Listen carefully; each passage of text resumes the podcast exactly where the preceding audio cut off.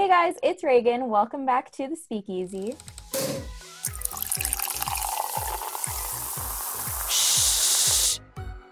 Hey guys, happy Halloween. I am drinking black box wine out of a coffee cup because that's the kind of day it's been. So this week I'm drinking, I don't really know what to call it, a concoction, I guess. I have a blackberry tea that I mix with a peach little, what are those called? Like electrolyte, like things you drop into your the VO drinks. Things, I think they're called. Yeah, it's not that brand, but like it's pretty much just like that. With some tequila, so whatever that is, that's what I'm drinking. Wow, I love that. I'm mixing electrolytes with tequila. That's right. Nice and healthy. Gotta replenish them as I'm losing them. I have my old reliable. I'm back with my glass of Barefoot Pink Moscato. So this week we are talking about something that has so many layers, and some of it is a little fun, but some of it is also a little scary. I took a class on this in college because I was an anthropology minor, shout out. And I actually took a class called Conspiracy Theories, Myths, and Legends. Very spooky for the Halloween season. Spooky. So when it comes to conspiracy theories, we could really spend a whole episode just talking about all of the different conspiracy theories that make up like that niche. Yeah, there are just so many. It's such a rabbit hole. And this episode, we're going to dive into the moon landing theory. But more importantly than talking about the conspiracy theory, we're going to give you an understanding as to why some of those, even though they might be fun, they're pretty harmful to society. And we're also going to give you some tools how to kind of debunk them and stop the spread of misinformation, which, as you know, is a huge kind of trope in this podcast. There are many reasons that kind of explain why conspiracy theories flourish and how they succeed within our society and other societies. In my class, I got this book called Suspicious Minds, Why We Believe Conspiracy Theories by a guy named Rob Brotherton. And he's a psychologist who kind of goes into the avant-garde sorts of like pieces of psychology. And he explains why conspiracy-minded individuals kind of believe these things, and also there are some markers for conspiracists, is what he calls them.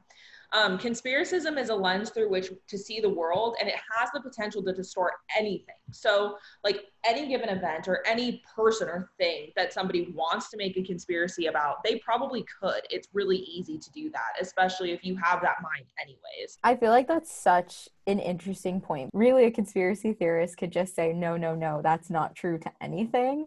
And it's kind of like, well, then the conversation is just over. So I guess you could deny anything, but that doesn't mean that that's true. Absolutely. Another thing going along with that is that conspiracy theorists have this ability to weave seemingly unrelated events at certain points and bringing them into an intricate web that can explain a singular event.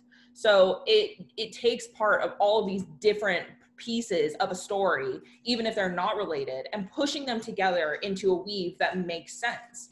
Brotherton really talks about how the belief system of conspiracy theories really is a spectrum, but it's oftentimes one person believes in it wholeheartedly and they will believe in all of them. And then one person believes in it not at all, and then they won't believe in any of it. And it's kind of a catch-22 because conspiracists then tend to believe that anyone who speaks on a theory by either debunking it or explaining the phenomenon is part of like this greater plan. Like they're one of the sheeple. Yeah, exactly. Like they're part of the plan, and it dives down into this massive rabbit hole of discussion about what's real and what's fake, and if this person's talking about it, they must be part of the plan. And he noticed this at a conference where he was talking to other academics and people from just regular life who were coming in to talk about it. And he was at a bar afterwards, and this guy comes up to him and he was like, I think that guy who was telling us about 9/11, I think he was part of the government conspiracy to cover it up. So it's a wild thing. It is a rabbit hole. Yeah. And I think too, we've talked about on this podcast before, conspiracy theories right now with social media, they are just wildfire. Like they take off, and it's interesting because almost 1/3 of Americans say that most conspiracy theorists are just crazy, But at the same time, 22% of Americans also believe that when it comes to conspiracy theories, there's more to them than what the official accounts say. And we see that manifest every day in our careers and just being consumers of media every single day. And we see that manifest in the way that 1 in 4 Americans believe that the mainstream media is not telling the truth specifically about COVID. And so, you know, there's this idea that we're the sheeple and we're all in it, we're all in cahoots together. And I can confirm, whenever people say that to me, I'm like, if that's true, I wasn't invited to the meeting. It is absolutely a crazy thing that people believe that, like, if you are part of the media, you're kind of within this group of people. And Brotherton calls it a good breeding ground for a conspiracy theory, because anything can become one, but if it already has a little bit of mystery behind it, people are more likely to jump on this bandwagon and say, like, oh, well, if there's mystery, there must be something more. Yeah. Yeah. And I definitely think that there's a lot of, you know, researchers who have talked about this topic. I know one book that I really liked was Escaping the Rabbit Hole, which was by Mick West. He just kind of went into more of a personal account and looking at how people that we love and, like, people that we kind of respect and know. Because I think a lot of times when we think conspiracy theorists, we're thinking, like, oh, like, this is some, like, crazy person out there that we don't interact with. But many times, like, we don't see that there are people within our own main circle who can slip into these holes and, like, very easily become these people that we're, you know, associating as outside of, like, our realm. Yeah, it's definitely like no longer just, like, you know, the crazy guy with the tinfoil hat. Like, a lot of times it's our aunts, uncles, you know, Facebook friends that are kind of promoting these conspiracy theories.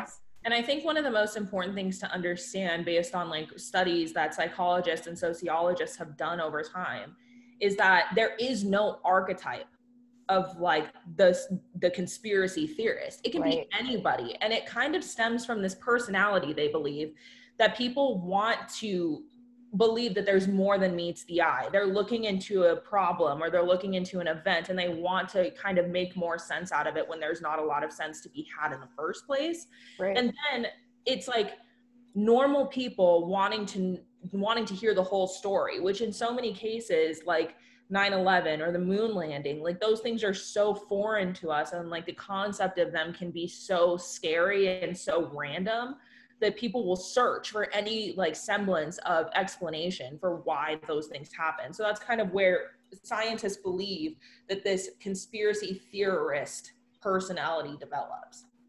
That's actually, like, when you put it like that, it makes me a little sad, because it's like, you know, conspiracy theories, they're kind of a way of, like, coping with all of the craziness and uncertainty. I mean, I'm not gonna, you know, throw conspiracy theorists a pity party per se, but it's definitely a way of coping with the unknown. So that kind of leads us down the rabbit hole of what are some of those conspiracy theories out there. Today we're gonna talk about a really interesting one that I think is really popularized, not only in our generation, but with many. Yeah, today we're talking about the theory of the moon landing being fake. And I just want to add a disclaimer in that this is not a fact. We do not believe in this. This is just a theory meant to entertain and kind of help people stop the spread of misinformation. So with that being said, so we don't get sued or don't have, like, the government coming for us, let's jump into what this theory is about. Yeah, it's a spooky season special, not a regular.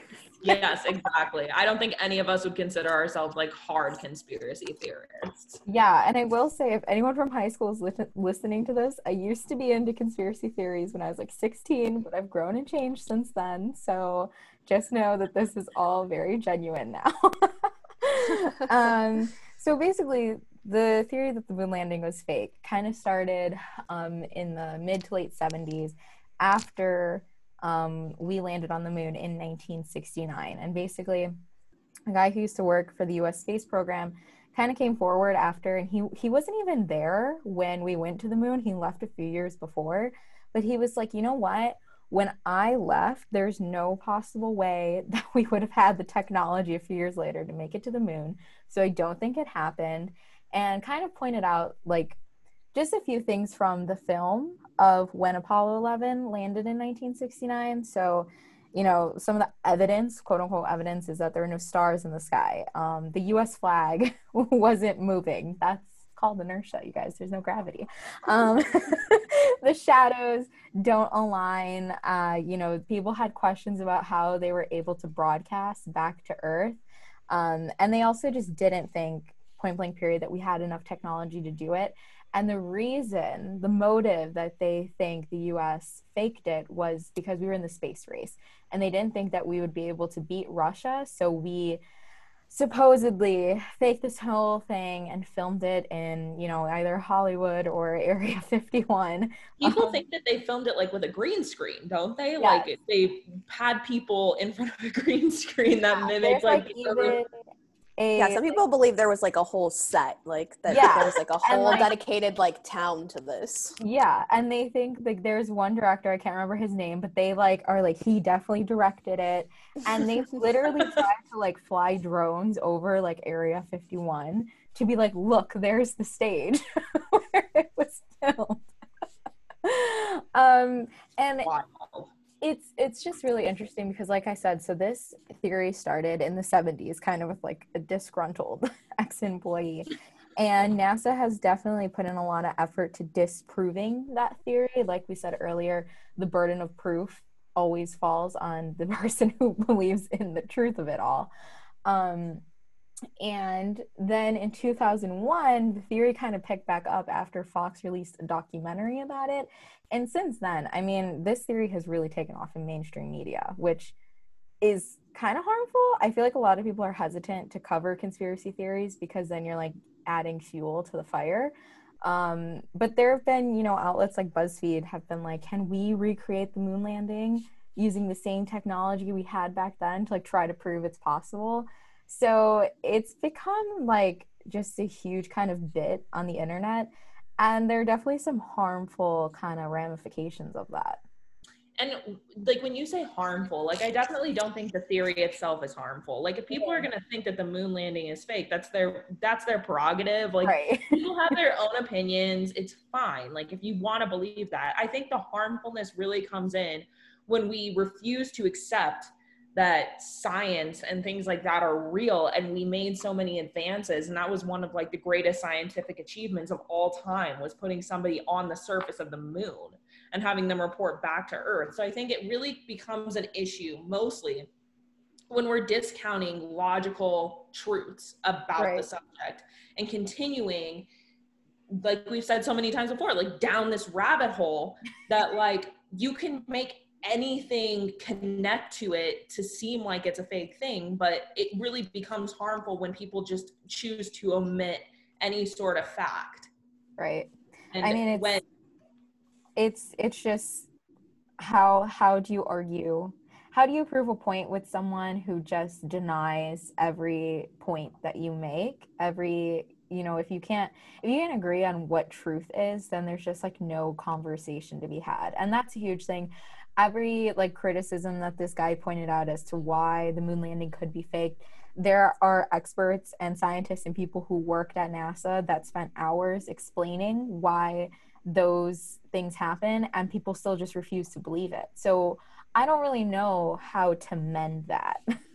Yeah, and I think that when we talk about this, a lot of people who aren't into conspiracy theories or don't really follow that type of thing are like, oh, well, that's such like a small percentage of people. Like anybody who has access to education or access to resources doesn't believe that. But 11% of Americans believe that the moon landing was fake. And that's actually a pretty astounding percent of our population in my mind. Just because I think that you would think like with all of the resources and the access that we have, you know, with Google right at our fingertips to check in and, you know, make sure that we can check these claims with NASA and stuff, that people wouldn't have such misconceptions. But it definitely still is something that once these kind of embed their way into our society, they can really last for a really long time.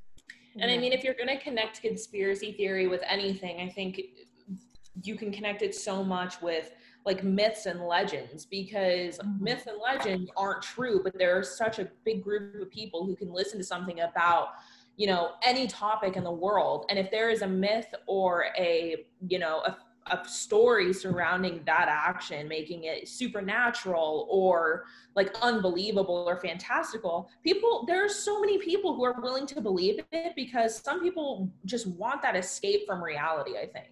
Yeah. And that's where it really becomes a problem, is like fact versus fiction. What's real and what's not. Yeah. And I mean, like I was saying before, definitely in high school, I think the moon landing being fake was like the first theory I ever heard. And I was like, oh my God, this is so funny. And then, like, you know, you had people like Shane Dawson who would make his like weekly conspiracy theory videos. And me and my friends were so into them. And we just thought that it was like, you know, a funny escape, but it definitely leads you down this path of like, oh my God, maybe no one's telling me the truth about anything and everyone is in cahoots and everyone's just a sheeple following blindly. So when it comes to the moon landing happening, it's not particularly harmful whichever way you believe it, but the misinformation can be the really big issue. With science, with fact versus fiction, it can really become this really clouded area where people don't really know what to believe, especially if they're kind of searching for answers anyways. Like, it gives more of a motive for people to take an explanation, even if it's not the right one. Yeah, and I think earlier, Emily kind of broke down that there is this persona type of the conspiracy theorist. But it's really important that as we're seeing people, you know, spread misinformation, that we think about what person they are and identify why it is that they're spreading this misinformation. Because some people spread misinformation because they truly believe it, and then others are doing it because they want to provoke, manipulate, and target people. So you have to really think about who it is that you're coming to terms with before you start engaging in these tools. Making sure that you focus on facts and not myth. I think a really important tool is to keep asking yourself, why am I skeptical of this? Because it's so important to be skeptical of everything that you consume, even when it comes from news outlets and media companies. I definitely encourage you to get as much information from many different outlets as possible. But when you find yourself believing that there's, you know, some cahoots happening or, you know, just some conspiracy theory, definitely keep asking yourself, why do you think that? And what evidence is there that kind of supports that claim? Absolutely. And I think when you see somebody posting something on social media that may be false, don't repost it, and be sure to give them verified sources if you want to kind of have a conversation about what's real and what's fake. And don't approach it in a way that's like harmful to them, because you never know, like somebody can hear something and be like, wow, that actually really makes sense to me. So if you want to have a conversation and you want to help others, don't attack them on social media and say like, no, you're wrong. But maybe just like try and have a conversation, especially if it's like a friend or a family member and you're just like, hey, I want to have this conversation about what we're seeing, what you posted. And then if you want to like go into it, get some verified sources of information and take down the misinformation if it's connected to your page. Note that most people aren't going to just accept what you're saying, so don't ridicule them is essentially the message here. I do want to throw in a tip on top of that, something that I talked about a lot with my fellowship over the summer, which focused on how do we spread like accurate information online and kind of dispel misinformation. Something that we talked about, especially with conspiracy theorists, is some people are just so far gone that they are never going to believe truth. They're never going to believe fact and science. But when you kind of interject with social media posts that are misleading, you're not doing it to try to convince the original poster. You're doing it to inform other people who stumble upon the post and aren't completely, you know, totally far gone. Like, they're still like, oh, I saw this other information that was commented, so obviously that dispels the original post, and my opinion is not based on a lie anymore. Right. And so when that comes to us as journalists, you know, not just as citizens when we're seeing posts on social media, but as journalists when we're producing content that are about these conspiracy theories, we need to make sure that we're keeping the facts as the core of the piece. Because for the same reason, when people are looking at the piece, it's very easy for them to walk away after reading an article and just have a mess of facts in their head. And so they're going to say, wait, which things did I read were the myth and which things did I read were the fact? So honestly, it's just best to only present facts in front of their face so that they don't leave walking away thinking which was which or get them mangled. And once again, we've talked about this before, but as a journalist, if you make a mistake, go back, correct yourself, and be transparent about it. And when you're writing about conspiracy theories, it's not just about talking about the conspiracy theory, but it's about making sure you take the time to break down why this is exactly misleading. You know, for a lot of us, it can be very in our face, or we think it's very understandable, but for other people's, it may not be. So to take it step by step and break down for them what about this information is misleading, it's a really helpful way to show or showcase new information to them. Yes, snaps to that one. I love that point, Lana. It's so important that people in the industry remember that our job is to like hold people by the hand and present fact and information to them. We need to actually understand and be empathetic as to why people kind of fall into these conspiracy theories in the first place. But I think that that's a really good place to kind of lead us into my favorite segment, Think or Drink. Woo! We love Think or Drink here. I'm always thinking. I'm sometimes thinking, so it's perfect. I love when we can do it at the same time. Mm-hmm. Last week, we both lost. Diphtheria for the L. But